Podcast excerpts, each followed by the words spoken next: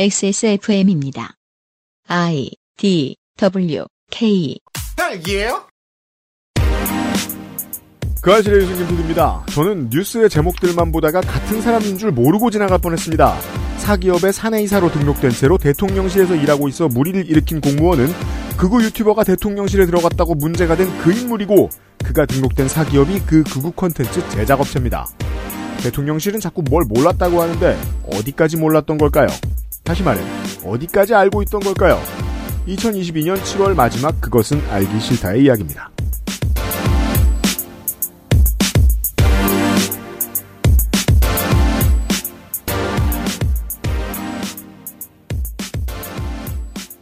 저는 정치 이야기를 하지 않는 문학인과 함께 앉아 있습니다. 예, 안녕하십니까. 왜냐하면 이런 류의 세계관은 아직 게임이 구현할 수도 없습니다. 에, 근데 이거 뭐 몰랐다라는 얘기를 들으니까 또 게임계 유명한 격언이 생각나네요. 뭔데 이게? 모르면 맞아야죠. 요즘 제가 게임 중계를 많이 보다 보니까 하루에 10번씩 이제 꿈에도 나와요. 모르면 맞아야죠. 그게 이제 저 GG 5분 전에 나오는 소리입니다. 모르면 맞아야 됩니다. 처음에는 이제 이게 게임 중계 e스포츠를 잘 모르는 사람들은 왜 이렇게 폭력적이야? 라고 생각합니다. 좀만 보면 압니다. 아, 몰라서 맞았구나, 저 사람은. 그렇죠. 세상에 그렇게 맞는 말이 없다는 사실을 알게 돼요. 근데 사실 이 건에 대해서는 헬마우스 이야기를 듣다 보니까 제가 느꼈던 건 어떻게 하면 모를 수 있지? 어, 자, 이제 대통령실의 세계관으로 돌아옵니다. 모른다고 말했죠. 근데 모르는 것 같지 않아요. 아는데 맞았다고? 그들은 맞은 게 아니죠. 네. 반갑게 맞이한 것으로 보입니다. 알고 맞이했다. 더 맞아야겠네. 그거 유튜브의 세계로 빠져들고 있습니다. 네, 그래서- 잠시 후에 헬마우스가 돌아오죠. 헬마우스가 때리죠. 그렇습니다. 그것은 알기 싫다는 아름다운 재단 18 어른 캠페인 두유는 원래 이맛 온두유 관절 건강에 도움을 줄 수도 있는 QBN 관절 건강엔 MSM 경기도 김치의 진수 콕지버콕 김치에서 도와주고 있습니다. 18. 홀로 어른이 되어야 하는 아이들을 위해 함께 해주세요. 아름다운 재단은 18 어른의 건강한 자립을 응원합니다. 아름다운 재단 18 어른 캠페인. 콩 전부를 담아서 두유는 원래 이 맛. 온두유. 콕 집어 콕. 믿어도 되는 김치를 찾을 땐 콕 집어 콕. 햇서 빙진 김치 재료부터 공정 유통까지 안심. 직접 구매한 재료로 만드니까요. 그러니까 김치가 생각날 땐 콕 집어 콕 자 한여름에는 김치를 사는 것이 한국의 전통입니다. 왜냐면은 이 여름 메뉴는 김치가 중요한 메뉴가 많잖아요. 네. 뭐 한식의 모든 것이 다 그렇지만 여름에는 특히 뭐 콩국수라든가 뭐 비빔면 그리고 김치가 맛있어야지 그래도 비빔국수도 해 먹잖아요. 우리 맨날 맨날 가는 렁탕집 있죠? 지난 2년 동안 가격이 4,000원 올랐습니다. 네. 9,000원에서 13,000원으로. 저는 이해합니다. 왜냐하면 돈이 가장 많이 들어가는 게 주원료라면 이제 주원료는 배추와 파예요. 아, 안 그러려고 그러는데 김치를 많이 먹게 돼요. 내 마음이 시켜요. 눈치 안 보고 김치를 많이 먹겠다면 근데 문제는 엄마가 준 김치나 김장김치 같은 거는 이미 꼬부라졌다는 거죠. 당연합니다. 네. 맨날 김치찜만 먹고 살 수는 없습니다. 그래서 여름 메뉴에 어울리는 김치가 아닙니다. 음. 그래서 누구 입맛에나 착 달라붙는 콕 집어 콕 김치를 먹어봅시다. 액세스몰에서 팔아요. 시원한 경기도식 김치여서 아까 말씀드린 것처럼 뭐 사람 입맛은 다 다르지만 네. 콩국수나 이런 여름 메뉴에 잘 어울리는 맛입니다. 대충 한국 중위값. 다양한 종류, 최상의 위생 환경, 국내산 원료와 천연 양념. 천연 양념이란 말은 좀 모호하네요. 다시다를 안 넣었다는 얘기. 그렇죠. 음. 어쨌든 맛있다는 얘기입니다. 하지만 인공적으로 깨끗한 곳에서 만들었습니다. 그렇습니다. 김치가 이상하네 진짜. 음, 음, 그렇죠. 음. 김치가 생각날 땐 콕 집어 콕 김치를 찾아 주세요. 만약에 이제 우리가 다음 주에 할 얘기인데요. 그 한국 게임 산업이 그 컨텐츠를 만드는 역량이 좀 떨어지는 이유는 무엇인가? creative가 부족한 이유는 무엇인가? 음. 정확히 알 수는 없습니다. 완벽히 파악할 수는 없을 거예요, 우리가. 다만 저는 그런 생각은 해봤습니다. 아니 저렇게 많은 아이템, 그러니까 별거 아닌 아이템을 가지고도 게임을 다 만들어내고 매니아들이 생겨나는데 김장 담그는 시뮬레이터는 언제 나오나? 김치 tycoon도 재밌을 텐데 예. 그것보다 그런 거 있잖아요. 엄마가 준 김치 처리하기. 저는 그, 저, 아메리칸 트럭 시뮬레이터 할 때, 아따, 소소하네, 이런 생각하다가, 저 컴퓨터 만들기 뭐 이것저것 김장 해볼 법하다. 최근에 하우스 플리퍼라고 집 청소하는 게임도 나왔거든요. 내가 청소업체고 음. 낡은 집에 가서 음. 먼지 털고 페인트 칠하고 커튼 음. 받고 그걸 게임을 하고 있습니다. 근데 그걸 하는 사람의 방은 보통 더럽죠. 아, 그렇죠.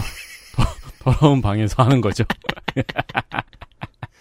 네, 시뮬레이터도 김치 못 만드실 분들은 액세스몰에서 김치 아, 사주면 돼요. 게다가 콕 집어 콕 김치는 현실이에요. 그럼요. 현실로 맛있어요. DIY판은 없고요. 담근 것만 있습니다. 네.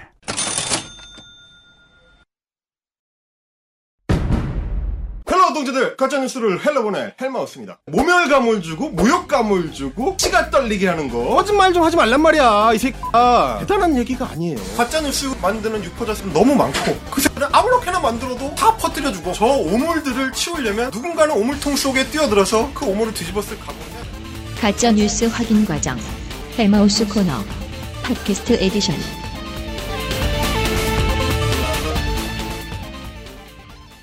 7월의 헬마우스 코너 헬마우스님과 함께하고 있고요. 안녕하세요 제가 뭐 당연히 남들 다 보는 변호사 우영우도 보고 있지만 아, 제가 제일 열심히 이번 시즌에 보고 있는 드라마는 당연히 브레이킹 배드의 spin-off작 베러콜 사울입니다. 음, 그게 spin-off작이구나. 네, 브레이킹 배드보다 평단의 선평이 더 좋아요. 그렇죠. 예, 완성도가 너무 뛰어나다 보니까. 음. 그래서 이제 이번 시즌이 끝나면서 지금 이런 소문이 나와요. 또 다른 spin-off작이 나온다고. 이런 이야기가 나와요. 처음에 브레이킹 배드도 히트작이 아니었거든요. 일단 배경도 이제 제가 이제 연신내에 살아봐서 하는 말인데 서울 사람의 연신내와 마찬가지로 이 미국 사람들에게는 어, 안 가보는 곳인 뉴멕시코고 음. 텍사스도 아니고 예, 동네도 모르겠고, 문화도 모르겠고, 마약 얘기고, 음. 근데 마약 얘기인데 젊은 사람들이 나오는 것도 아니고, 음. 그래서 아무도 안 보다가 그냥 끝날 줄 알았는데, 이게 이제 세계에서 가장 유명한 미국 드라마 중에 하나가 되어버린 거죠, 어느 네. 순간. 그래서 이게 이제 이런 생각을 하게 됩니다. 세계관은 시장에다가 미리 펼쳐놓는 건 좋지 않아요. 머릿속엔 다 있어야 되지만, 감독과 작가에. 펼치다가 사람들이 선택해주면 그때 넓어지는 겁니다. 음.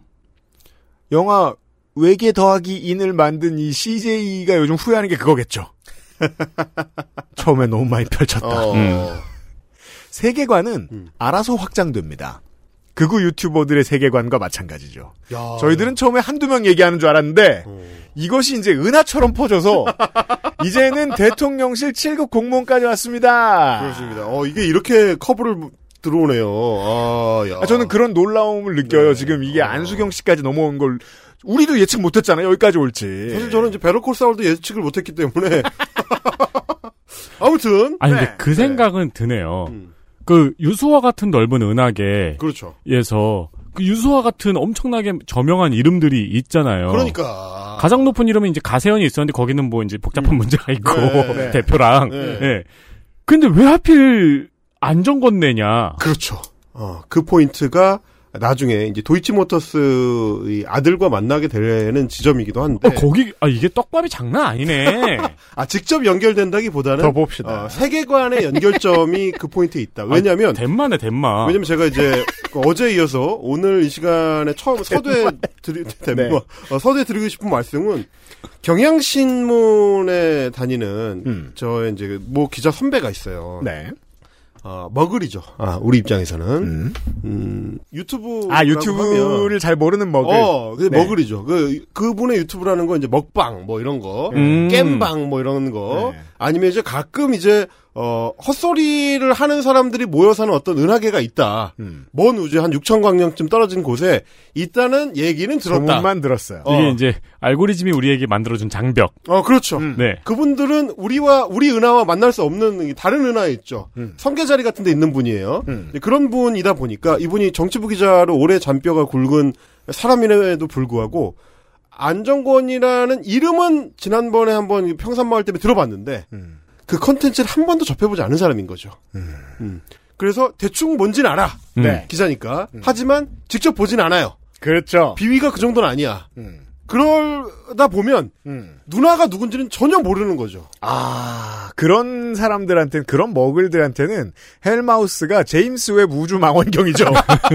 갑자기 다 보여. 아, 그렇죠. 이걸로 그렇죠. 센터 A쯤에 제가 이제 딱 펼친 거지. 자, 여러분. 저렇게 먼 게 다 보여. 어, 똑똑히 보세요. 칼라로 보여드립니다. 이런 거거든요, 이게. 마치 네. 예. 아빠의 유튜브 계정 같은 느낌. 어, 그렇죠. 자, 그 경향신문 선배가 처음에 뭐냐면, 서울의 소리 기사가 나오기 전에, 네. 이미 이 소문이 다 퍼졌었어요. 음.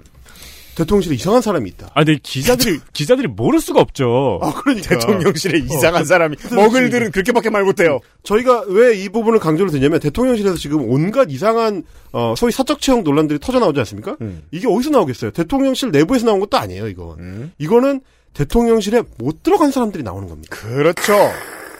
대통령실에 가고 싶었으나 저희가 지난 시간에 한참 얘기를 했던 왜 정권 초에 들어가야 되느냐라고 할때 음. 제일 정권 세니까. 초에 들어간 진짜 간절한 사람들 음. 정말 정권 초에 들어가야 되는 사람들이 누구냐면 국민의힘의 당직자들과 국민의힘의 보좌진입니다. 네. 네. 국회 보좌진들. 그렇죠. 그 사람들은 인생을 여기에 걸었어요. 음. 베테랑들. 그리고 장이 열렸어. 우리가 정권을 잡았어. 그렇죠. 심지어 내가 그 캠프에 대선 캠프에 가가지고 넉 달 동안 개고생을 했어요. 음. 그러면 당연히 우리 영감이 권성동인데 우리 영감이 장재원인데 우리 영감이 윤한홍인데 음. 난 당연히 대통령실에 가겠지. 물론 제가 아는 한 그들 중 다수는 처음부터 줄을 잘못 썼습니다. 그렇죠. 이준석한테 들어붙었어. 몇 명 있어요. 그런 분들. 있지만 헛 짚은 분들 있죠. 여기서 어. 알수 있습니다. 윤핵관인 줄 알았는데 우리 영감이 어디 가서 윤핵관이라 그래서 그런 줄 알았는데 아니야. 아, 그런 분들 있죠. 이현주야. 어 그렇죠. 이제 이거 하나는 지적할 수 있습니다. 저널리즘의 이 정치와 관련된 저널리즘의 기본 원리 중에 하나입니다. 질투는 특종의 힘입니다. 그렇죠. 내부 고발자를 누가 빨리 잡느냐 이게 핵심인데. 그 영화 보면은 빌런은 항상 원래 우리 편이었잖아요. 그렇죠, 그렇죠, 그렇죠. 어, 그래서 제가 이제 음. 방송 같이 하는 그 기자들한테도 3월에, 3월에 딱 그 정권, 저기, 대선 끝나고 한창 자기들끼리 시끄러울 때, 음. 국민들한테는 많이 알려지지 않지만 한창 자기들끼리 시끄러울 때, 여의도 대나무 숲에 이것저것 게시물이 올라오기 시작합니다. 그렇죠. 그때는 뭐냐면 인수위가 꾸려지고 있는 시점인데, 음. 넌 당연히 인수위 갈 줄 알았는데, 음. 나를 안 불러? 음. 그래서 원대 복귀가 됐어, 의원실로. 네. 분노가 치솟는 거죠. 음. 이런 내가 왜 그 개고생을 했는데 인수위 거쳐서 대통령실 거쳐서 내가 어디 갈 계획이 다 인생 계획을 다 짜가지고 지금 내가- 가족 가족이랑 다 그죠. 지금 정리해 놓은 상태인데 네. 내가 스카이 정액과를 나와서 보수정당 당연히 국민의힘 소속들일 거 그렇죠. 아니에요? 예. 내가 우리 의원을 다른 데도 아직 어디 저저 경남 경북도 아니고 음. 서울 경기에 삼선을 시킨 사람이다. 내가 그렇죠. 그리고 내가 이번 캠프에서 한 게 얼마나 많은지 어. 아냐? 내가 직급이 있었는데 근데 이상한 새끼가 들어왔다. 인수위 안 불러 나를? 나를 인수위 안 불러? 근데 얘기를 하다 보니까 담배 피면서 얘기해 보니까 쟤도 안 불렀어? 다시 한번 가만 좋으신 기자와 PD 여러분께 이런 류의 단독이 필요하신 분들은 소인배부터 찾으시면 됩니다. 그렇습니다. 제가 제가 방송 같이 하던 기자들한테 그랬거든요. 여의도 대나무 숲에 올라오기 시작했지. 이거 6월 7월쯤 되면 터진다. 그러니까 미리 몇 명 섭외해놔라. 음. 캠프 갔다가 못 간, 못 들어가는 애들, 인수위 못 들어가는 애들 중에서 입 가벼운 애들 찾아라. 원한이 깊은 애들 찾아라. 그렇죠. 나온다. 지금 나오고 있는 거거든요, 이게. 네.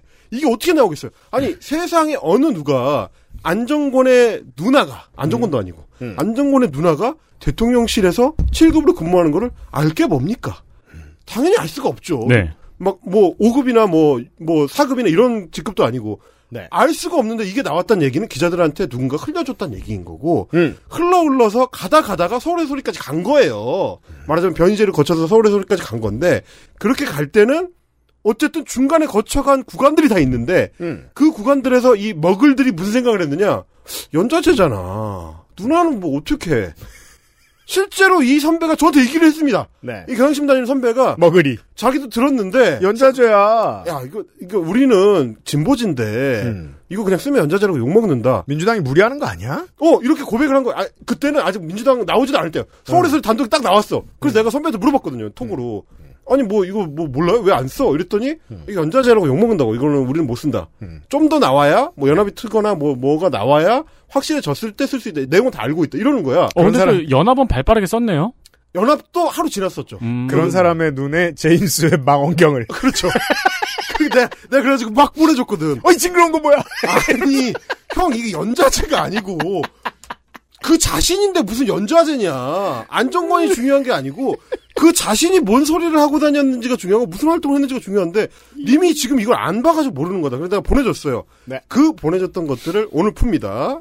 자, 뭘 보내줬었냐. 머글들한테 어, 이 사람이 단순히 아, 동생이랑 회사를 같이 운영한 사람에 그치지 않는다. 여기까지 어제 짚었고요. 음, 그거를 증명할 수 있는 것들, 음. 어, 초기에 그 또순이로 등장하던 초기에 가면을 쓰고 네. 동생 안정권의 유튜브 채널에 나왔었습니다. 음. 2019년 시점인데 어, 한창 그 기세를 올리고 있던 아스팔트 극우 시절이죠. 그래서 유튜브에서도 어, 슈퍼챗 잘 땡기고 있을 때 억대의 슈퍼챗을 땡기고 있었던 시점에 어, 그런 사람들은 돈을 갑자기 많이 벌기 시작하면 음. 욕심이 커지죠. 네. 그렇죠. 그러면 보통 그 욕심을 다른 사람들과 차단하기 위해서 어, 그 욕심을 자기 안으로 갈무리하기 위해서 보통 가족을 끌어들입니다. 네. 전형적인 패턴을 가져가는데 이게 이제 뭐 왕자나 뭐 이런 똑같아요.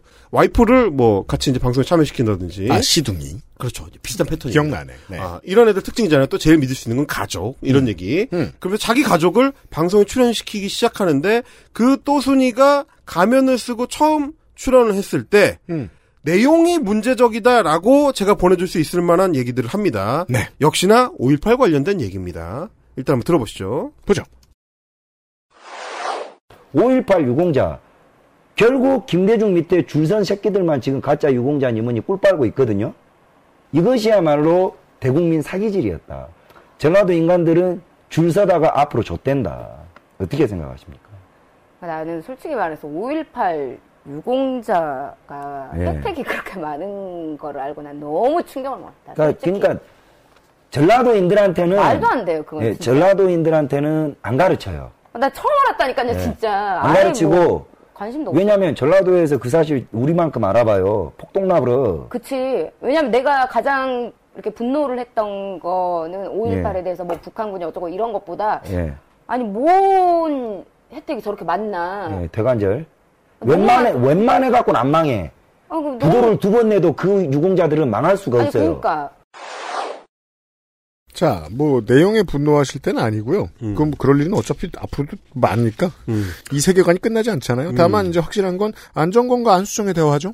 네, 안정권과 안수정의 대화고요. 네. 여기서 이제 주로 화제로 삼고 있는 게 이- 이자들이 이제 뭐 항상 그 뭐 시위나 집회를 할 때 얘기했었던 거 소위 5.18 광주 민주화 운동 유공자들의 명단을 까라라고 이제 주장을 할 때 일단 이 가짜 뉴스는 가볍게 털고 갈 거고요. 네, 논지로 이제 내세우던 것 중에 하나가 바로 요 내용입니다. 음. 5.18 유공자들이 엄청난 혜택을 누리고 있다.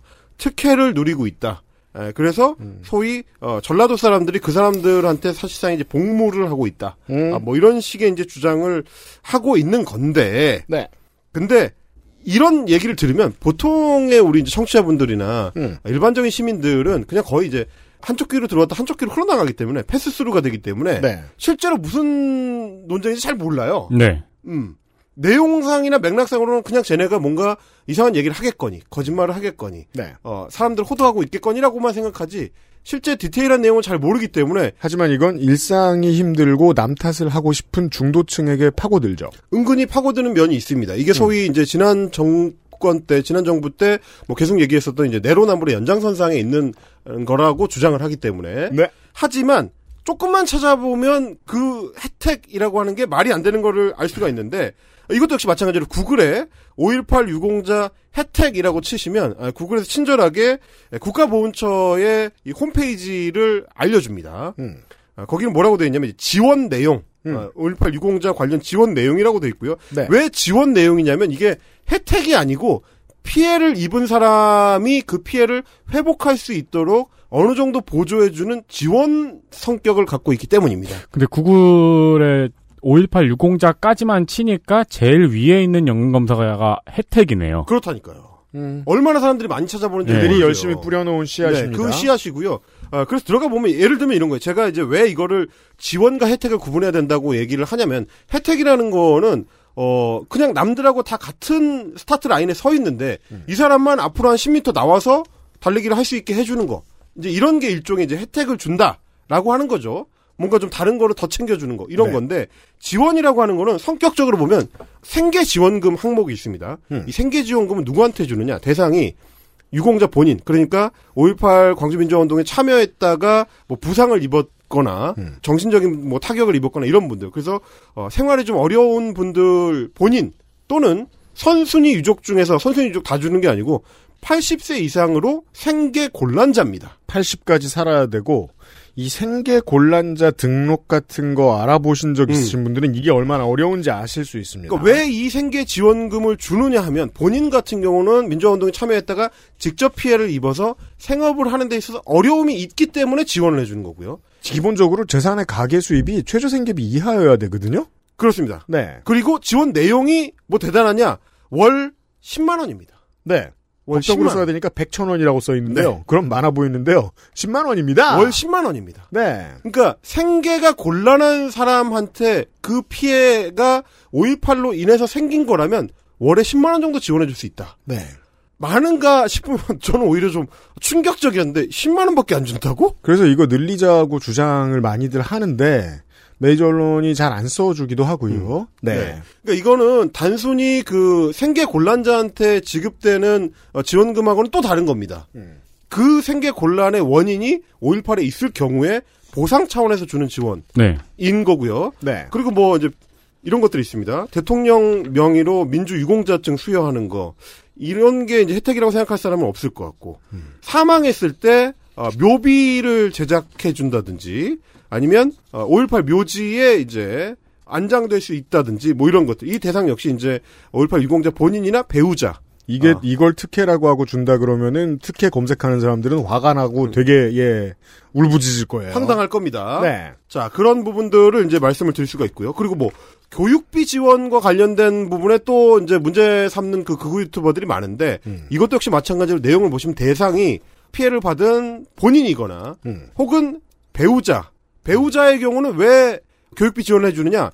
사망자 또는 행방불명자의 배우자인 경우에만 해당이 됩니다. 음. 그러니까 그 가족은 5.18 광주민주화운동에 참여한 사람 때문에 그 가족들이 전체적으로 생계가 직접적 타격을 입은 경우인 거죠. 아, 이건 사망자 예우군요. 사망자 그렇습니다. 혹은 행방불명자. 그래서 이제 그 가족이 생계가 사실상 거의 곤란한 상황이기 때문에 그때는 그 배우자나 자녀한테 있어서 고등학교, 중학교, 대학교의 수업료를 이제 지원해주는 정확히는 이 경우에는 혜택을 받는 사람은 이미 세상에 없는 사람들이네요. 그러니까 그 유공자 본인은 그렇죠. 본인은 없는 네. 거고 예, 이제 이- 이런 경우고 그것도 역시 마찬가지로 다만 생활 수준이 일정 소득 이하일 경우에 지원한다고 돼 있습니다. 네.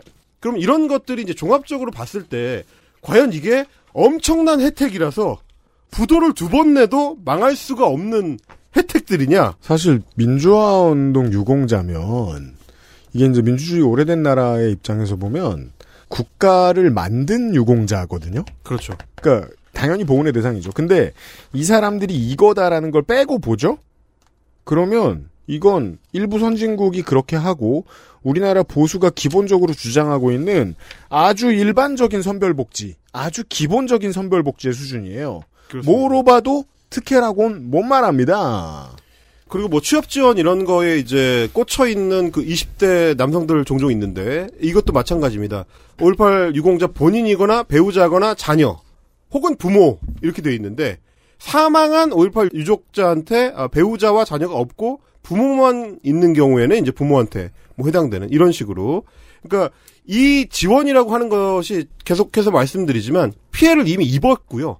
그 피해에 대한 일정 정도의 회복을 위한 지원에 가깝다. 네. 말하자면 5.18 민주화 운동에 참여를 하지 않았으면 정상적으로 누렸을 것들을 어느 정도 국가가 보조해주는 차원의 지원인 것이지 이게 무슨 혜택을 더해줘서 이 사람들이 잘 살 수 있게 만들어주는 내용은 전혀 아니라는 거 네. 다시 한번 말씀을 드리고 싶고 그리고 네. 이 혜택은 기본적으로 어, 준용을 하는 겁니다. 5.18 광주민주화운동 유공자를 위해서 따로 만든 게 아니고 음. 기존의 6.25 참전용사나 베트남전 참전용사 뭐 혹은 뭐 4.19 같은 민주 유공자들의 어, 기존 지원 내용을 준용하고 있다. 일반적 보훈 섹션 이에요. 그렇게 얘기를 좀 드리고 싶고요. 그래서 보수 시민들한테 이렇게 설득을 하면 좋은 게 말이에요. 우리나라가 7, 80년대에 그거 가지고 사회적으로 비웃던 아주 못된 분위기가 있었어요. 상위용사 라는 음. 단어가 얼마나 사회적으로 왜곡이 돼 있었냐면 버스에 타서 껌을 비싼 값에 팔고 사람들에게 시비 거는 사람을 말할 때 상이용사냐라고 음. 부르던 못된 사회 분위기가 있었어요. 그건 박정희 정권이 전쟁에 젊은이들을 일부러 내보내고 그 사람들한테 제대로 된 급여를 주지 않고 떼먹고 그걸로 국부를 만들었기 때문에 생겨난 side effect, 그로 인해 생겨난 희생자들이거든요. 그렇게 국가로부터 희생당하면 나쁜 짓을 하게 될 수도 있고 그렇게 사각에 몰릴 수 있죠. 복지와 보훈의 사각에 몰린 사람들을 그렇게 비웃었어요 군사 정권이. 그때 군사 정권의 심보하고 동일하게 보훈을 보고 있는 거예요. 세상에 어느 보수가 보훈을 우습게 봅니까? 그러니까요. 그러니까 그 사람들이 다리를 왜 잃었느냐. 어? 6.25에 참전해서 국가를 지키는데 동원되는 바람에 원래는 있었어야 할 다리가 없어진 거고요. 5.18 광주민주화운동 유공자들도 마찬가지입니다.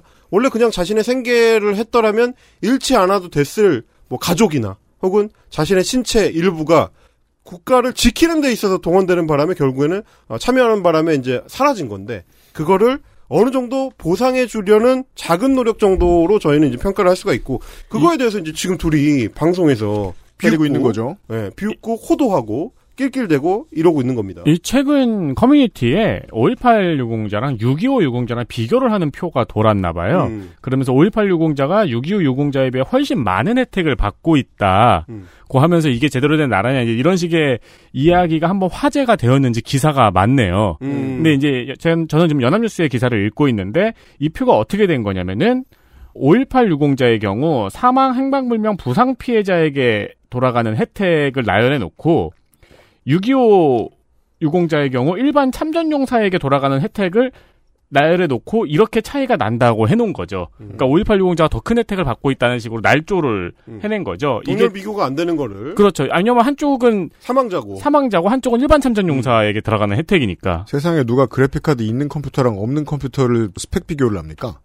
그러니까요. 그 가짜뉴스 해석을 왜 되었냐면 이런 류의 이야기를 쉬지 않고 하기 때문에 안정권이나 이 사람도 마찬가지 같은 패밀리 비즈니스라고 얘기했잖아요. 이 사람들의 동영상을 보면 조금만 봐도 이런 소리 한다는 하는 사람들이라는 걸 알 수 있습니다. 이걸 보고 충분히 감화된 누군가가 대통령실에 있었다는 거죠. 대통령실의 취향을 따라가는 중인지도 몰라요, 우리는. 그리고 지금 이 가족의 그 패밀리 비즈니스의 문제점은 뭐냐면 뭐 지난달에도 저희가 말씀드렸지만 내부자라는 논리를 내세운다는 겁니다. 더구나 가족 둘이 나와가지고 둘다 자기가 전라도 사람으로서 내가 어릴 때부터 이런 세뇌 교육을 받아서 어, 잘못 알고 있었는데 나도 이걸 알고 났더니 이거는 정말 참을 수가 없다. 이런 식의 얘기를 하는 게 사람들한테 더 설득력이 있다고 어, 자기들이 나름의 전략을 짠 거죠. 그렇죠. 그 전략에 참여했던 인물이 지금 대통령실에서 계속해서 일을 해왔다. 그렇다면 그 사람을 땡겨온 사람, 그 사람을 대통령실에 취업시키려고 했던 사람은 이런 얘기들에 어느 정도로 동의하느냐. 어, 그 사람들, 그 사람이 그 정도로 영향력을 갖고 있는 사람이 여기에 어느 정도 동의하느냐를 질문하지 않을 수가 없는 겁니다. 정당 내에 정치 잘하는 사람들 다 제껴놓고. 그렇습니다. 아, 이런 방법도 쓰는군요. 중앙일보에서는 기사 제목이 음. 팩트체크 5.18 유공자 5,801명에게 어, 2,508억 보상금 평균 4,300만 원이라는 기사 제목이에요.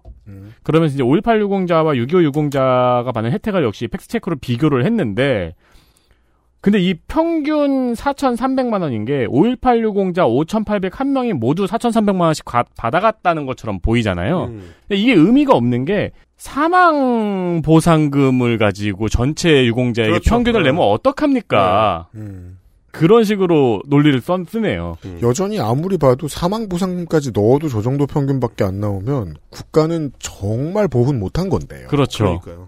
예. 여튼 뭐 이런 얘기들을 하는 사람이었다. 그래서 어, 지난 시간에 그냥 가족이어서 혹시 회사를 같이 운영한 것만으로 문제 삼은 게 아니냐 라는 거에 대해서 제가 반박드리기 위해서 만약에 대통령실이 검증 과정을 거쳤다면 이런 이야기들과 만나게 된다는 점을 지금 말씀을 드리는 겁니다.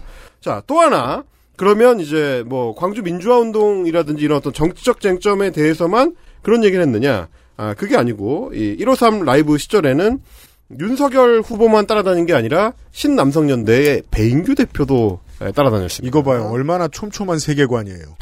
봤던 새끼 자꾸 또 나오잖아. 왕자라니. 어벤져스 내가 어셈블이거든요, 이게. 이름이 왕자가 뭐예요? 라면서 처음 만났을 때 웃은 게 작년, 재작년? 어. 여- 영원이면 영원히 만나요, 영원히. 근데 지금은 그 영향력이 그 당시에 비할 바 없이 이제 커진 상태라서 그렇죠. 사실상 이제 153 라이브의 안수경 씨는 여기에 이제 기대는 처지였습니다. 그 당시에는. 그런 모양이에요. 네. 어떤 얘기들을 했는지 역시 잠깐 들어보시겠습니다. 들어볼까요? 이제 잠시 후에 여기 국민의힘 당사 앞에서 신남성연대와 어, 태미 단체인 헤일의 헤일과 근데 이제 제가 보니까는 헤일이 수, 저기 수량이 인원이 더 많아. 수량 수량이 대가리가 어 헤일 대가리 쪽수가 많아. 쪽수가 더 많아.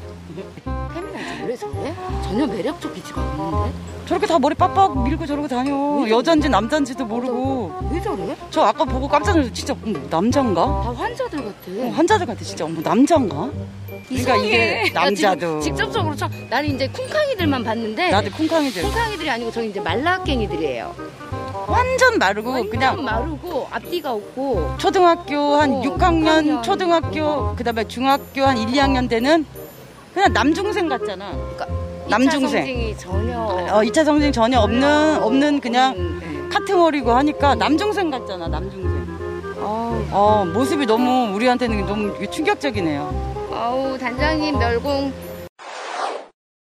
좌나 우나 똑같이 겪는 문제인데 그 이성적인 접근을 하다 하다 안 되면 누구나 이제 이성을 다루는 능력이 똑같은 건 아니니까 하다 하다 안 되면 혐오가 일상이 된단 말이죠. 그러니까 혐오로 숨을 쉬어요? 무슨 무슨 소리를 자기가 하고 있는지도 잘 모르는 것 같아요. 네, 어 막판에 단장님 멸공은 뭐야?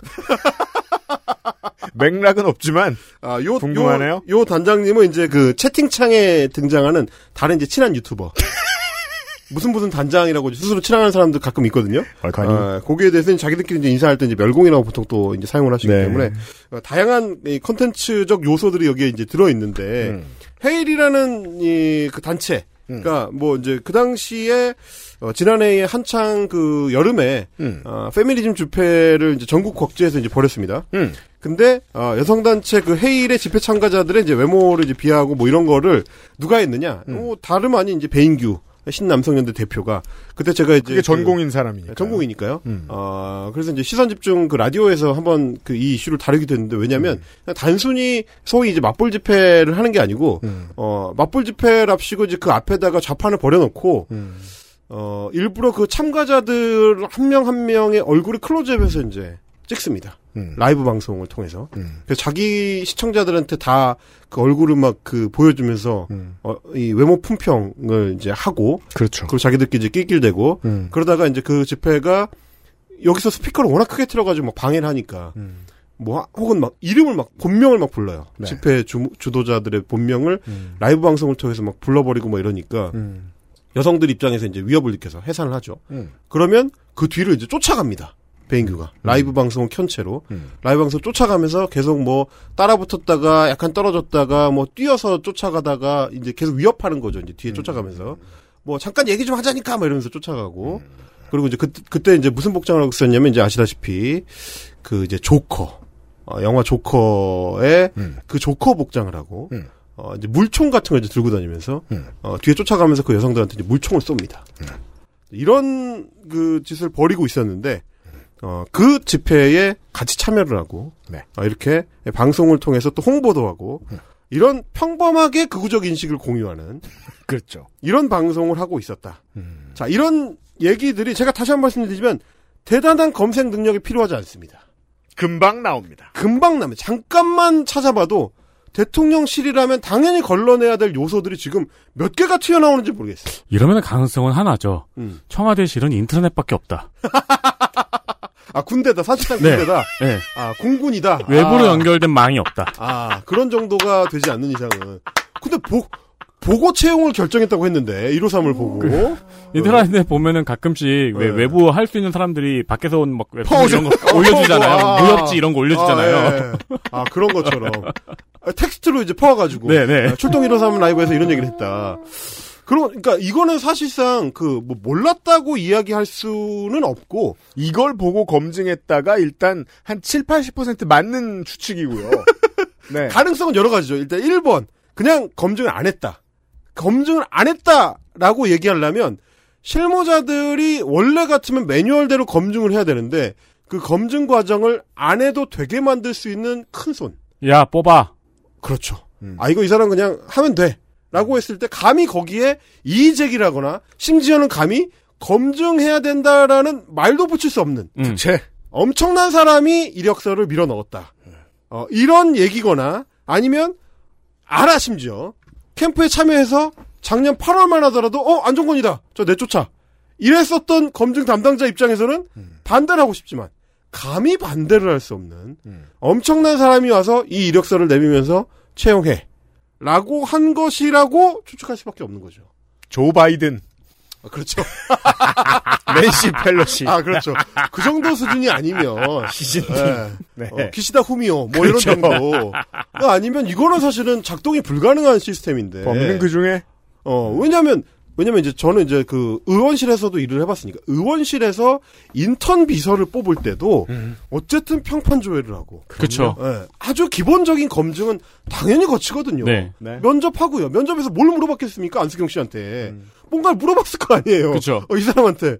그래서 물어봤을 때 이 사람이 조 바이든하고 어떻게 하세요? 예. 그랬을 가능성을 생각하지 않을 수 없는 거죠. 어. 이런 생각을 할 수밖에 는 없다. 이걸 결론으로 제가 네. 중간에 매짐을 하면서 역산의 향연입니다 이번 주는. XSFM입니다. 딱이에요?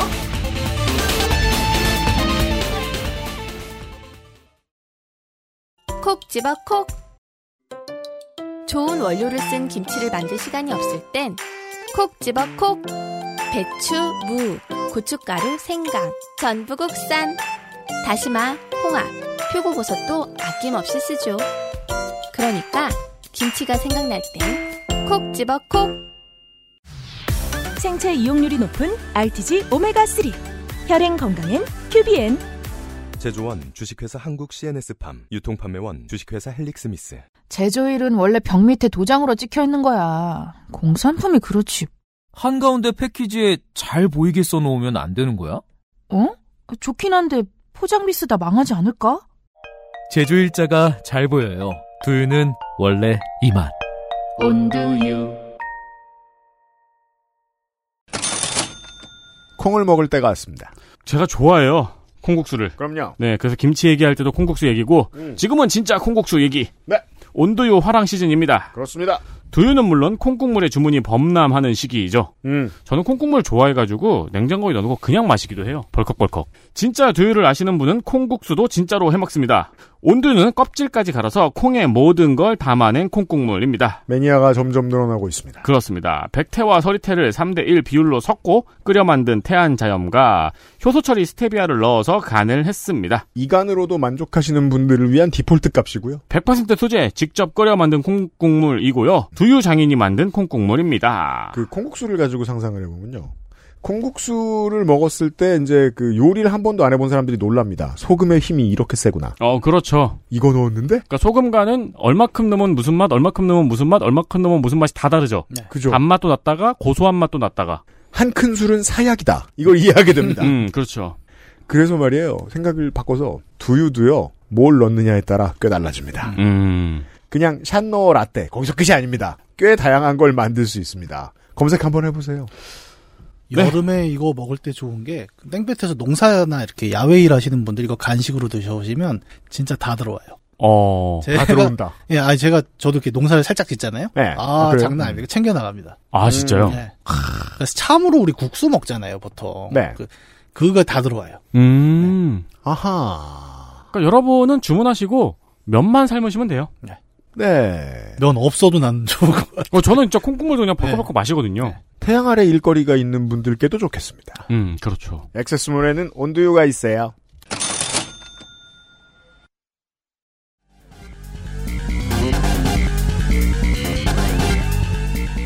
딸기예요?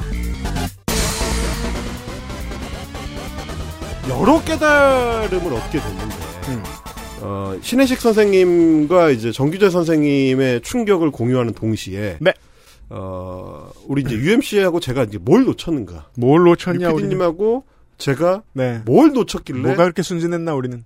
저걸 감히 생각조차 못했을까? 음. 이런 걸 이제 깊이 고민해봤어요. 네. 근데 이제 나름대로 어, 헬마우스 채널을 운영하고 또 이제 헬마우스 코너를 운영을 하면서 음. 이제 머글들은 감히 이제 생각해보지 않은 그 이제 뻘밭 아래의 어떤 존재들에 대해서 이제 캐내는 작업들을 해왔다고 뭐 개치렁이들을 이제 호미로 파내는 작업을 해왔다. 이제 이런 생각을 해왔는데 그때도 여전히 내가 이제 버릇을 충분히 버리지 못했구나. 예전 버릇. 이를테면 뭐 아무리 그래도 가십성의 옐로저널이나 혹은 뭐 우리 이제 신천지 그 추수꾼들처럼 어디든 가서 어떻게든 하는 그런 지점까지를 포기하지 못했다. 그게 뭐죠? 에마스 코너는 어쨌든 항상 이 본질에 가닿고자 하는 욕망을 네. 컨텐츠 안에 담으려고 노력을 한 거죠. 단순히 안정권이 평산마을에 가서 무슨 얘기를 하는지를 생 라이브로 틀어주겠다. 이러면 그거는 헬마스 코너가 아니고. 그건 대담한 저널리즘이니까. 그렇죠. 저널리즘에 천착하면 뭔가 본질을 해석해내서 그걸 끌어올려서 보여줘야 하지 않을까라고 생각하면 뭘 놓치나 중요한 상상력이죠. 왜냐하면 저- 이걸 해석하기 위해서 가장 필요한 건 내가 저들만큼 짜치다면? 아 그렇죠. 예. 어. 그러니까 본질에 다가가기 위해서 이 여러 이제 작업을 하다 보면 결국 곁가지를 쳐내야 되는데 마지막에 음. 가서는 마지막에 가서는 이거는 단순 옐로야. 이건 그냥 자극적이기만 해.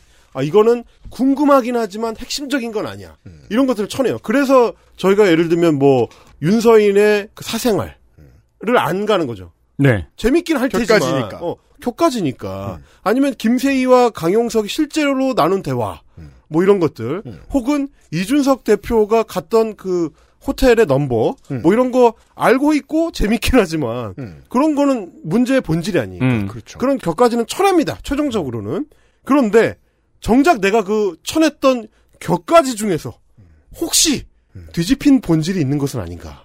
떡밥은 그런 식으로 뿌려지죠. 그러니까 짜치다고 버렸는데. 아 저거 뗄감 아니라고 버렸는데 열나 잘 타는 거였을 때 그런 어떤 그 억울한 통찰이 이제 그럴 땐 다시 왔던 길로 되돌아가야죠. 되돌아가는 겁니다.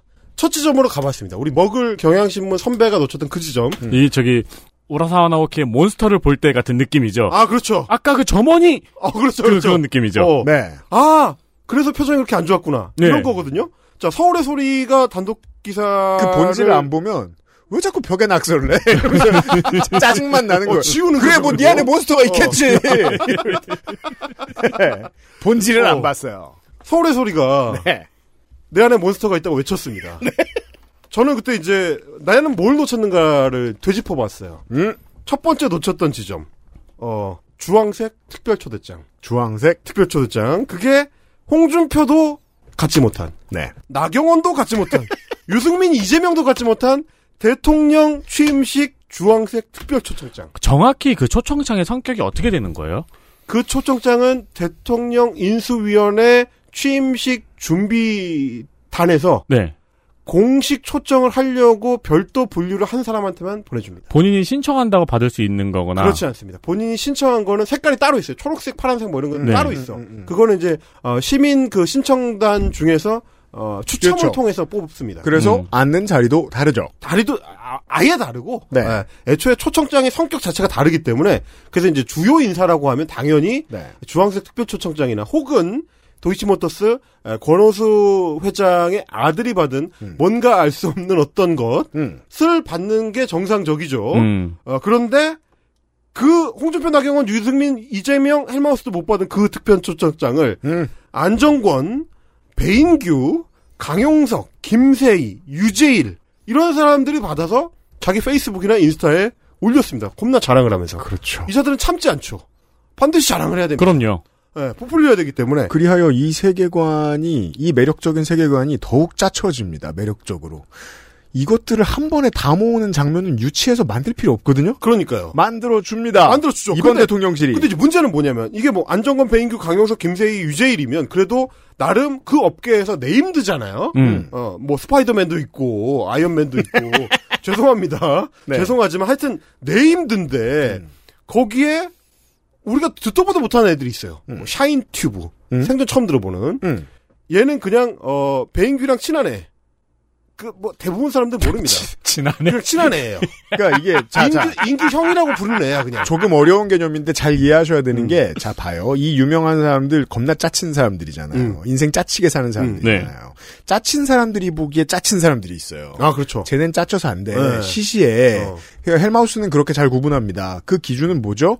조회수입니다. 음. 똑같이 짜쳤는데 조회수가 좀 적어요. 그렇죠. 자, 이, 이 질문까지 중요한 게 왔습니다. 아니 유명 정치인들도 그 맨 앞줄 그 가장 중요한 VVIP석에 초대를 못 받았는데 가장 짜친 유튜버들이 초대를 받았고 그래 아 짜친 유튜버들 이러고 끝나면 안 돼요. 그 옆에 더 짜친 더 유튜버들까지 있어. 있어요. 꼭 근데 자 이거 저 덕후로서 이렇게 설명할 수 있죠. 덕질의 세계를 한 달만 본 사람만 아는 물건들이 있어요. 몇 가지 브랜드들이 있어요. 음, 그렇죠. 예. 그리고 그 덕질을 10년 한 사람이 아는 브랜드가 있어요. 네. 그 브랜드까지 와 있는 거예요. 그러면 그 덕질을 한 누군가가 음.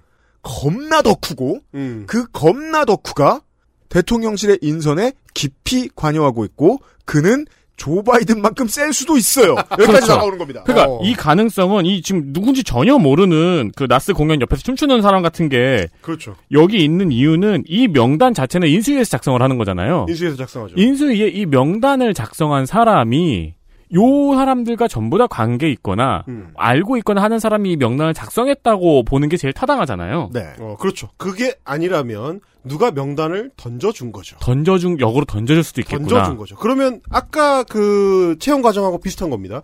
검증을 하려고 딱 치면 바로 검증이 돼서 이건 나가리인데 음. 그러면 이 사람이 채용됐을 때는 좁혀지는 거죠.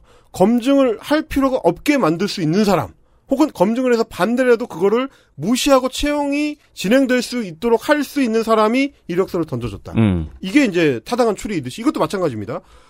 김상진 TV, 뭐 샤인튜브, 뭐 크로코다 이런 개 듣보들이 어떻게 여기에서 들어갈 수 있는 v, VIP 특별 초대장을 받을 수 있느냐? 겁나 내빈. 어, 겁나 내비네. 어떻게 이 사람들이 초대장을 받을 수 있느냐? 그러면 그냥 유튜브 덕후가 있어가지고 그거 유튜브 덕후가 있어가지고 그 사람이 어, 자기 상관 모르게 쓱쓱 이렇게 이름을 써가지고 그걸 통과시켰을까요? 그럼 개 혼나고 잘려요. 가능성은 없습니다. 아 그렇죠. 어, 없습니다. 그거는 왜냐면 이거는 도장을 받아야 되는 거거든요. 아 어쨌든. 그렇죠, 그렇죠. 혼자 독단적으로 결정할 수 있는 사람이 아니에요. VIP니까. 근데 그러면 결국 누구냐? 이건 실무자가 아니라는 얘기죠. 음. 실무자가 아니고 실무자한테 묻지도 따지지도 않고 그냥 명단을 던질 수 있는 사람. 이 사람들 부르세요. 음. 할수 있는 사람. 닉 여기 있는 퓨리. 사람들 부르세요. 그러죠. 닉 퓨리가 있어야 되는 거죠. 네. 그 사람이 있다는 거예요. 네. 그러니까 어, 안정권이 특별초청장을 받고 대통령 취임식에 참석을 해가지고 역시 유튜버니까 어, 라이브 방송을 켜서 뭐 하, 하겠지 않습니까? 대통령 부부가 들어옵니다. 대통령 부부가 쫙 인사를 하면서 이 옆에 이제 객석에 인사를 하면서 들어가는데 안정권이 갑자기 개 흥분하면서 어 김건희 여사가 나랑 지금 eye contact을 했다 이러면서 막 난리를 치면서 그거를 막 막 자막 입히고 막 이래가지고 자기 인스타그램에 올렸어요. 저도 이제 그거를 그뭐 DC 인사이드에서 봤어. 이거 보고 하네 라고 생각을 했습니다. 미친 소리를 하고 웃기고 있다. 있네. 어 말도 안 되는 소리냐 이게. 김건희 여사가 네가 뭔 줄 알고 너랑 eye contact을 하냐? 어? 이, 이 구라치고 있다 이거 또 지 어, 등치 불필요하고 말도 안 되는 소리 하고 있다. 왜냐하면 저는 특별 초청장부터 이미 뭔가 깊이 생각하지 않았거든요. 네. 예, 우리 제안한다고 헬마손 생각했죠. 그렇죠. 이때 가장 중요한 걸 곁가진 줄 알고 쳐낸 겁니다. 쳐낸 거예요, 제가. 아, 그 엄청 중요한 거였는데. eye contact. 어, 저는 그때 그때 뭐라고 생각했냐면 그 주황색 특별 초대장을 보고 제 진짜 처음 한 생각은 합성이다. 왜냐면 이성적인 제- 판단이죠. 어, 왜냐면 저 새끼들은 원래 사기를 치기 때문에. 그렇죠. 네. 사기꾼들이잖아요. 그러니까 구라를 친다. 그래서 당연히 아이 컨택을 하- 했다라고 우기는 그 영상도 이것도 구라지. 상대를 얕봤다. 말도 안 되는 소리야. 라고 생각을 했습니다. 네. 근데 그게 겁나 중요한 가지였던 거야. 힘순 찐이었어. 아, 힘순 찐이었어요. 그리고 지들은 티를 내지 못해서 안달을 하고 있었는데, 음. 난 그걸 무시한 거죠. 나 힘순 찐이라고 말하고 있었는데 어, 야, 이거 진짜야! 막 소리치고 있는데, 구라치네. 나는 그냥 무시해버린 거예요. 사기치지 마, 이것들아. 음. 이거 무시해버린 거죠. 그걸 놓친 겁니다. 네. 근데 그 일이 아, 실제로 일어난 거죠. 음. 확신을 갖게 된 게 이거였어요. 도이치모터스 권혜소 회장의 아들이 권영민 대표. VIP도 아니고, 네. VVIP. 왜 VVIP냐? 자리 포지션이죠. 전혀 달라요. 대통령의 아흔 살 아버지의 바로 뒷자리. 가족들만 앉을 수 있는 정말 VVIP. 그 좌석에 권호수 아들이 앉아 있어. 자, 대통령이 취임했는데 대통령 아버지 뒷자리에 앉힐 사람이면 결혼식 하면 신랑 옆에 설 사람이에요. 그렇죠. 그렇죠. 신부 옆이나. 네.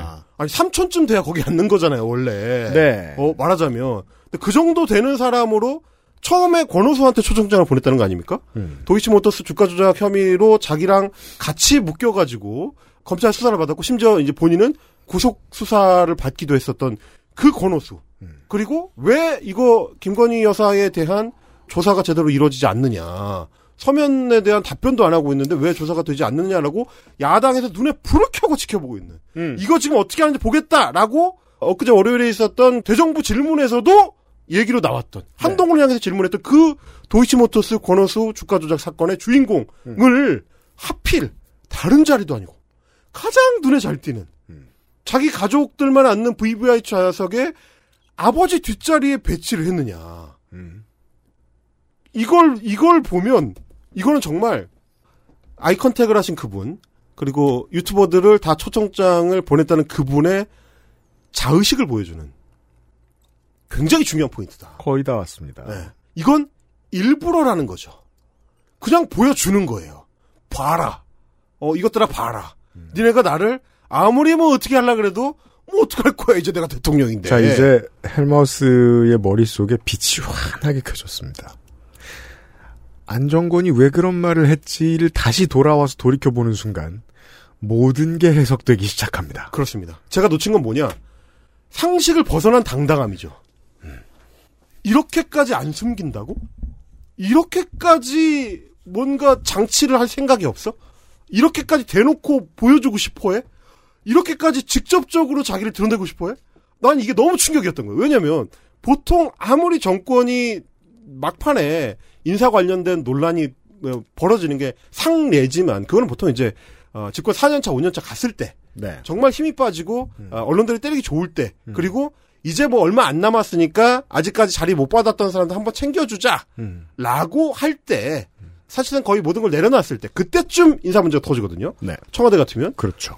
그래서 보통은 첫 번째 국무회의 조각이나 혹은 청와대 인사는 엄청 공을 들입니다 의미 부여를 엄청 많이 하고 네. 뭐 예를 들면 뭐 문재인 대통령 시절 같으면 호남권 인사에 젊은 뭐 청와대 비서실장을 인선한다든지 총리의 호남권의 어, 전남 도지사라고 있던 뭐 이낙연. 어, 네. 전 총리를 입각을 시킨다든지 지역도 배려를 하고 뭐 여성 남성도 배려를 하고 다양한 사회 각 분야별로 배려를 하고 네. 뭐 심지어 야당도 배려를 해서 그랬죠. 열심히 조각을 합니다. 음. 그리고 대통령실을 인선을 할 때는 어느 계파 출신의 의원실에 보좌진을 넣을 거냐도 다 고려를 합니다. 그렇죠. 네.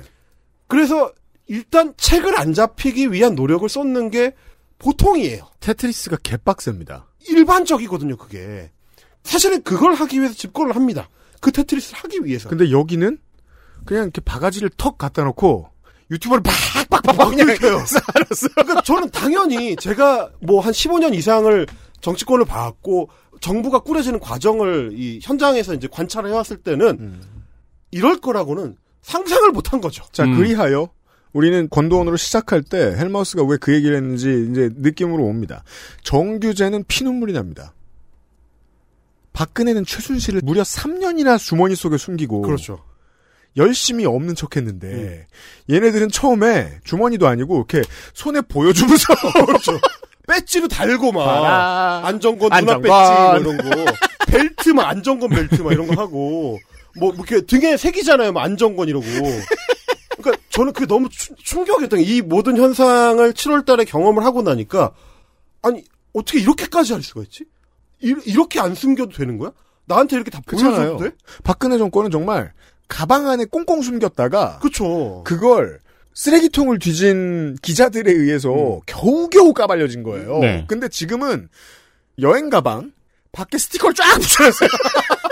DZSS 아, 그러니까 LED 전광판을 세워놨어. 도이치 어, 모터스. 거기에 도이치 모터스 1번 이그 막 2번에 안정권 3번에 배인규 막 써있어. 그리고 막 번쩍번쩍해.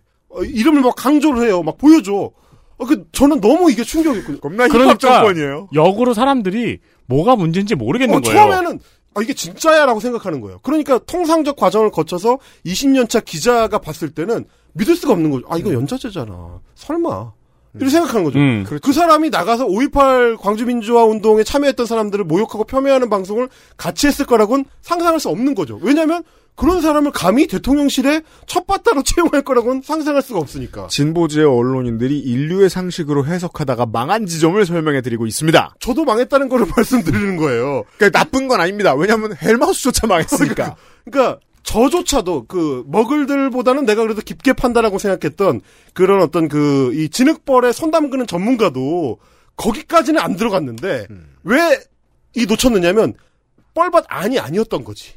이미 이미 섬 바깥으로 나와가지고 거기서 잔치를 벌이고 있는데 음. 혼자 뻘밭에서 뭘 뒤지고 있어봐야 거기서 나올 게 없는 뻘에 거예요. 있겠지 하면서 어, 뻘에 가둬놨을 거라고 당연히 생각을 했는데 그게 아니고 배 타고 이미 나갔어요, 다 같이. 저기서 막 노래방 기계 들여놓고 막 잔치하고 있어. 자, 지금 안정건, 배인규, 뭐, 저, 가세현, 권오수, 어, 이런 정도의 사례를 말씀드렸는데, 사례 아직 안 끝났죠? 자, 제가 말씀드리겠습니다. 이 상식을 벗어난, 어, 김 선생님의 나르시시즘, 어, 그리고 조심이라는 걸 모르는 사람들, 조심할 필요가 없는 인생을 살아온 사람들, 조심을 안 해도 누구도 나한테 뭐라고 하지 못했던 사람들, 그리고 조심이라고 하자, 민주주의에 대한 폭거다. 어, 그렇죠. 예, 어. 쿠데타다, 이러고 있죠. 어, 이거는, 이거는 원래 이렇게 하는 거다라고 주장하는 사람들, 그런 사람들의 천진무구한 아무것도 없는 정무감각, 정치적 무지함, 네. 이런 것들을 우리가 지금 목격을 하고 있는 건데, 그건 결과적으로 뭐랑 연결되느냐? 그냥 대통령이니까, 혹은 영부인이니까, 아니, 대통령 실은 내 마음대로 할 수 있는 거 아니야. 난 대통령이니까.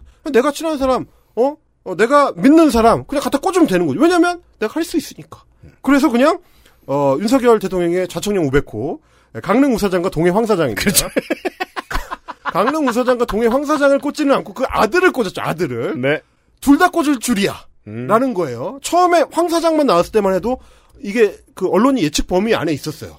계속 그렇게 그 비판을 받았는데도 불구하고 캠프에서 한 번도 떨려 나온 적이 없으니까 당연히 저 사람은 대통령실 갈 거야.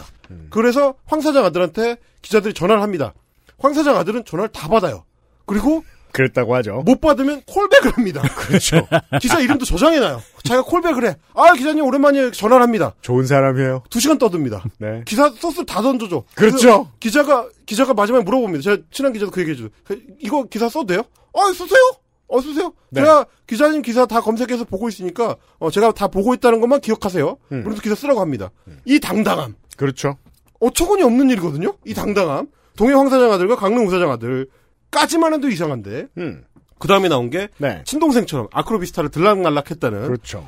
외가 쪽 육촌 동생. 음. 외가 쪽 육촌 동생이 심지어 대통령실 선임행정관입니다. 네. 대통령실 선임행정관은 보통 2급이고요. 음. 못해도 3급입니다. 네. 3급 이상의 국가공무원은 뭐냐? 재산공개 대상입니다. 재산 공개 대상일 정도로 센 겁니다. 고위 공무원단입니다. 음. 네. 거기에 그냥 아, 우리 외가 쪽 육촌 동생을 나랑 친하니까 음. 얘, 얘 진짜 나랑 내 내가 아는데 얘 진짜 좋은 애야. 그 왜냐면 이때도 그랬고 그 아까 나왔던 이 안수정 씨의 경우에도 그랬고 똑같이 얘기했거든요. 계속 이 황 사장, 우 사장의 어, 경우에도 그렇죠. 이해 충돌의 대상이 아니다라고 처음에 말해요. 음. 그랬다가 나중에 뒤집고 그러는데 법정비 대상일 수도 있다는 음. 말 바꾸는데 그럼 저 사람들은 이해 충돌의 대상이 뭐라고 생각하는 걸까? 이해 충돌의 대상이 아닌 건 뭐라고 생각하는 걸까? 난 이해되는데 너넨 왜 그래? 인가? 어, 어, 그런 거. XSFM입니다. 딸기예요? 뭔가 그곳을 떠난다는 게 되게 믿기지가 않았거든요. 반평생보다 더 많이 자랐는데 갑자기 떠나게 된다니까 믿기지도 않았고 여러분의 독립은 몇 살이었나요? 보육원의 아이들은 만 18세가 되면 시설을 나와 홀로 살아가야 합니다. 어른이 되기는 아직 이른 나이. 곁에 아무도 없다면 그것은 자립이 아니라 고립입니다. 18. 홀로 어른이 되어야 하는 아이들을 위해 함께 해주세요. 아름다운 재단은 18 어른의 건강한 자립을 응원합니다. 아름다운 재단 18 어른 캠페인. 건강기능식품 광고입니다. 사르르 녹는다. 달콤하게 짜릿하다. 이거 무슨 디저트지? 디저트가 아니고 유산균. 매일 챙겨 먹어야 하는 하지만 자주 잊게 되는 유산균. 사르락토라면 맛있어서 잊을 수가 없다. 눈꽃처럼 사르르. 프리미엄 유산균 큐비엔 사르닥터. 제조원 비포단 유통판매원 주식회사 헬릭스미스.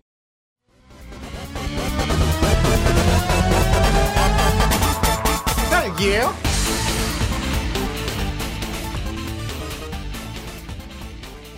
자, 강릉, 네. 강릉호 씨, 동해황 씨, 육촌, 그 다음에 나토 신 씨가 나왔습니다. 누구냐면, 나토의 가치관. 어, 그 이제. 나토 신 씨. 나토 신 씨. 스페인 신 씨나 나토 신 씨. 이분이 왜 데리고 갔냐 그랬더니 영어를 잘한대요. 유튜브 편집 잘한다는 건 똑같은 얘기잖아. 영어로 잘하는 사람 대한민국 얼마나 많은데. 그래서 그냥 신모 씨 검색해보면 바로 영어 영어가 나옵니다. 나옵니다. 뭐, 학원 선생 이름인가. 이 사람 우리 남편 후배 와이프입니다. 그러면 설명 끝난 거지. 이제 그러고 나서 이제 반발 자료로 한인 행사 사회 보러 갔었던 김영철 코미디언 이제 1호기에 탔던 걸 음. 가지고 민주당더러 내로남불이라고 반발하는 거 보고 저는 이제 이 일련의 사건들도 계속 답답했는데 그 답변을 보고 오히려 이제 속이 좀 풀린 게 어차피 좀 포기해야 되기도 하거니와 저런 사고 방식을 가진 사람들이 민주 정권이 얼마나 싫었을까? 얼마나 싫어. 왜냐면 나한테 안 오면 무조건 불이한 거고 나와 내 주변 사람들한테 오면 무조건 정의로운 거니까. 아니 그건 공개적으로 롤이 있어서 대통령 전용기를 같이 탄 거잖아요. 네. 그거는 BTS도 민간인인데 왜 대통령 전용기 같이 탔냐고 하는 얘기랑 똑같은 건데 나토 신 씨는 좀 사례가 다 아니 그걸 설명을 해야 되나 이거를 지- 이게 이해가 안 돼? 그러니까 뭐가 다르냐고 물어보면 말문이 막히는 거죠. 어쨌든 어 나토 신 씨가 있었고요. 그 다음에는 이제 코바나 컨텐츠 직원들이 있었습니다. 네. 그럼 이제 질문하면 이제 그분은 그렇게 얘기하는 거죠. 어 우리 회사에서 일하던 애들인데 일 잘해? 아이 그러면 이력서가 상관이 없는 거예요. 네. 그러면 이제 국민의힘 당직자 출신이든 국민의힘 의원 보좌진 출신이든 다 물리치고 꽂을 수 있는 겁니다. 음. 이해되는데 무슨 충돌이야. 아, 그러니까 내가 얘들 아는데 얘들 일 잘해. 어, 그럼 네. 끝나는 겁니다. 그리고 봉화마을에 이제 노 대통령 참배를 갔을 때 저 저 이상한 사람 누구지? 처음 보는 사람들인데 저 누가 저 영부인 뒤에 서서 이렇게 쓰레빠 신고 가가지고 저렇게 참배를 해요. 누구야 저거? 했더니 아 우리 필라테스 같이 하던 어? 교수님이에요. 아마 분명히 그런 대화가 오갔을 거예요. 그 같이 따라갔던 앙투라지들. 어 그렇죠. 어떻게 해야 되지 하다가 누군가가 어. 누군가가 야 까만 옷 입으면 돼 이러고 데리고 온 걸 겁니다. 분명히 그 대화는 했을 겁니다. 샌들도 까만색이긴 하더라고요.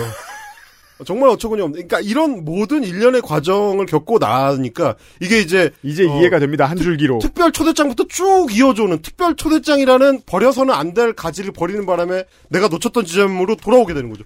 그러면 이, 런 지경인데 한정권 누나 어때? 이런 사람들이었던 거죠. 완성됩니다. 이게 완성되는 겁니다. 그러니까 인식 체계나 사고 체계를 거기까지 내리는 게 너무 어려웠던 거죠. 아 안정권 누나가 그래서 되는 거구나. 왜냐면 여긴 대통령실이니까요. 어 그냥 하면 되는데 뭐. 근데 역으로 여긴 대통령실이니까 설마 인식의 체계가 그렇게까지 내려가겠어라고 생각할 수 있는데 다시 생각해 보면 여기는 대통령실이에요. 자, 지난 정권 때 제가 이런 사례를 들 때 믿지 않는 언론인들도 정치인들도 제가 많이 만났습니다. 김민아한테도 제가 그 얘기 했었잖아요, 청취자 여러분. 2할 9푼 친다고 4번 타자더러 뭐라고 할 수는 있지. 음.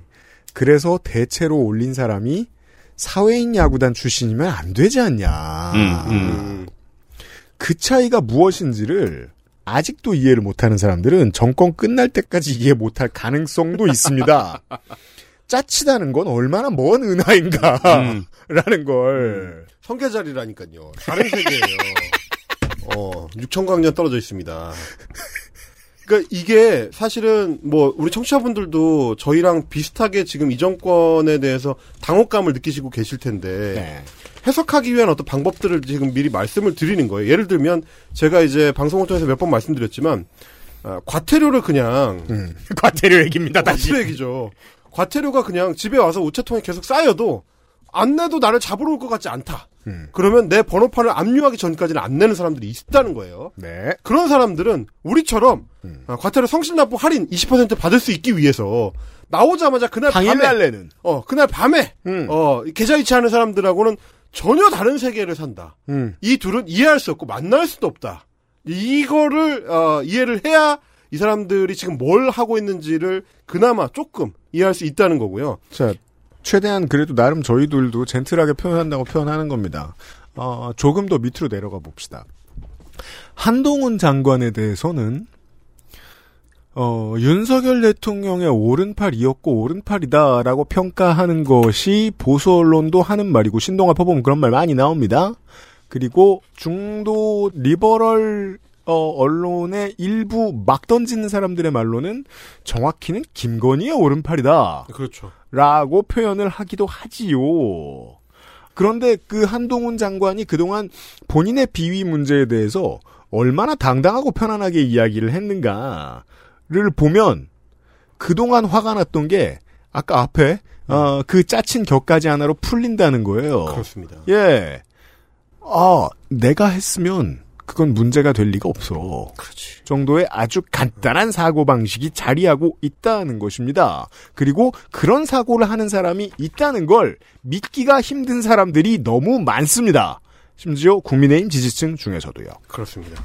그래서 저는 이번에 이제 방송 준비하면서 아 이게 사술 그 자체가 그냥 인생인 사람들을 우리가 이제 정통적 세계관에 익숙한 사람들이 잘 이해하기가 좀 어려울 수밖에 없겠구나라는 생각을 했어요. 왜냐면 보통 예를 들면 뭐 김건희 여사처럼 대학 교수가 되고 싶다라고 하는 사람들은 어 자연스럽게 떠올릴 수 있는 게 일단 뭐 사년제 대학에서 공부 노동을 해야죠. 학사를 따고 그 다음에 석사 논문을 써가지고 석사 학위를 수료, 수료를 하고 그럼 이제 그 과정에서 이제 석사 정도 땄으면 일단 뭐 시간 강사라든지 뭐 이제 어 이제 뭐 교육 노동을 또 이제 중간에 이제 겹쳐서 하다가 박사 학위를 따고 그러고 나서 이제 정 교수를 노린다 뭐 네. 이런 정통적 과정을 상상하기 마련인데 그게 100%인 줄 아니까. 그렇죠. 이건 당연히 모두가 다 이렇게 하는 줄 알아요. 음. 근데 아닌 사람들이 있는 거죠. 가보지 않은 길. 어.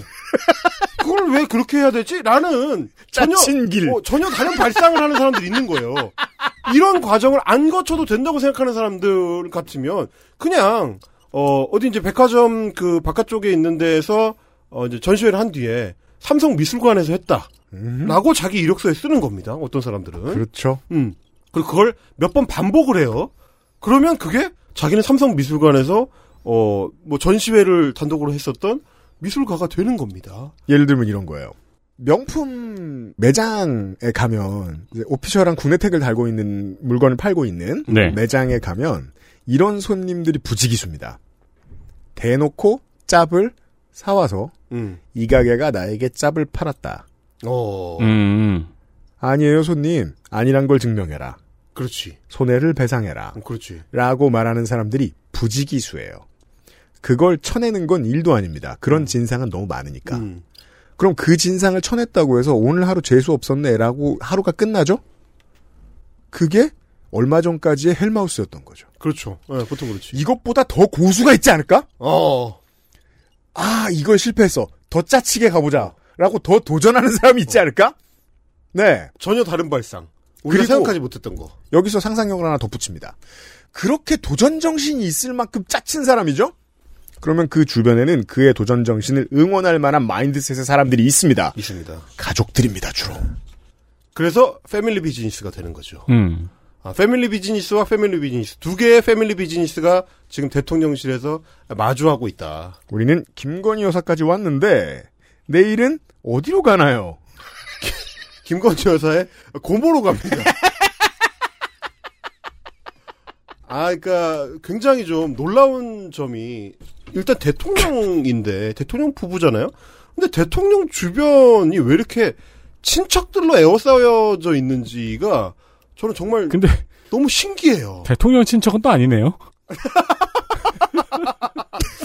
근데 그러니까, 그러니까 둘의 공통점인데 우리가 보통 아는 대통령을 할 수 있을 정도의 엄청난 정치적 중량을 가지고 있는 정치인이라는 거는 그 가족들이 이렇게까지 나오면 안 되잖아요. 그렇죠. 보통 가족들이 이렇게까지 나오면 뭐 홍삼 트리오니 뭐 노경평 신이 해서 법적 처벌을 받고 엄청난 사회적 분란을 음, 일으키잖아요. 음. 맞습니다. 근데 아예 패밀리 비즈니스다. 라고 나오는 사람은 처음 보는 거야. 어? 정치는 패밀리 비즈니스야. 그러니까 대통령실에 내가 육촌 동생을 꽂아도 이걸 나한테 뭐라고 하면 당신들은 지금 연좌제다. 그 프렌즈 시즌 중에서 PB가 음. 아웃소싱으로 전화기로 토너를 파- 토너를 파는 그렇죠. 자리에 취직을 한 적이 있었잖아요. 매뉴얼을 주고 이 매뉴얼에 모든 말이 있으니까 이것만 읽으면 된다고 했잖아요. 음. 그 전화를 하니까 전화를 받은 사람이 자살하고 싶다 그랬죠. 그렇죠. 그러니까 삐비가 매뉴얼을 뒤지면서 그런 말은 여기 없다고. 그렇죠, 그렇죠. 지금 사람들이 그 상황인 거죠. 지금 그런 상황이죠. 그러니까 이게 이제 상식을 벗어나 있기 때문에 순간적으로 사람들이 약간 그 뭐랄까요, 이제 당황하고 있는 상황인 거죠. 맞습니다. 그 버벅대고 있는 렉이 걸린 상황. 음. 어 이거 뭐지? 라고 이제 온 국민이 지금 당황한 이 상황에 어, 우리가 지금 그걸 해석을 시도하고 있다. 음. 그래서 그 말씀을 드리죠. 어, 내일 이 시간에는 그 패밀리 비즈니스의 어떤 본질 속으로 한 번 더 격가지를 해치고 어, 들어가 보겠습니다. 유일하게 좋은 점이 있습니다. 14년도, 13년도에 그 알씨를 진행하면서도 이런 비슷한 얘기를 한 적이 있습니다. 근데 그때는 이야기를 전개하기가 너무 힘들었어요. 왜냐하면 너무 열심히 감추니까 음. 나와 있는 팩트도 없었고 입단속이 잘 되니까 취재도 안 됐거든요. 음. 그래서 저희가 할 수 있는 말은 기껏해야 그거였습니다.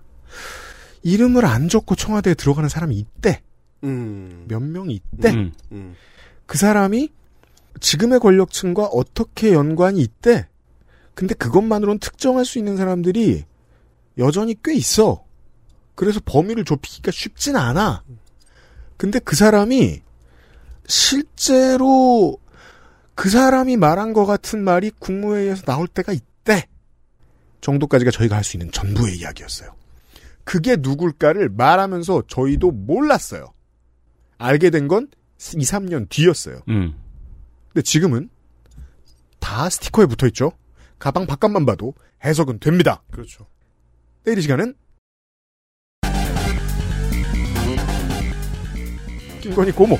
그러니까 이제 김건희 여사 고모. 옛날에 그 책 있잖아요. 43페이지로 가시오에서 가면은 퍼즐 풀고 어, 그렇죠. 26페이지로 네. 가시오 하면 퍼즐 풀고 퍼즐 열심히 딱 풀었더니 김건희 고모한테 가시오. 간 사람들이 있었습니다. 그래서 헬마우스가 다녀왔습니다. 책을 보다가 응? 주말에 다시 만나죠. 그것을 알기 싫답니다. 안녕히 계세요. 반갑습니다. XSFM입니다. I D W K 딸기예요?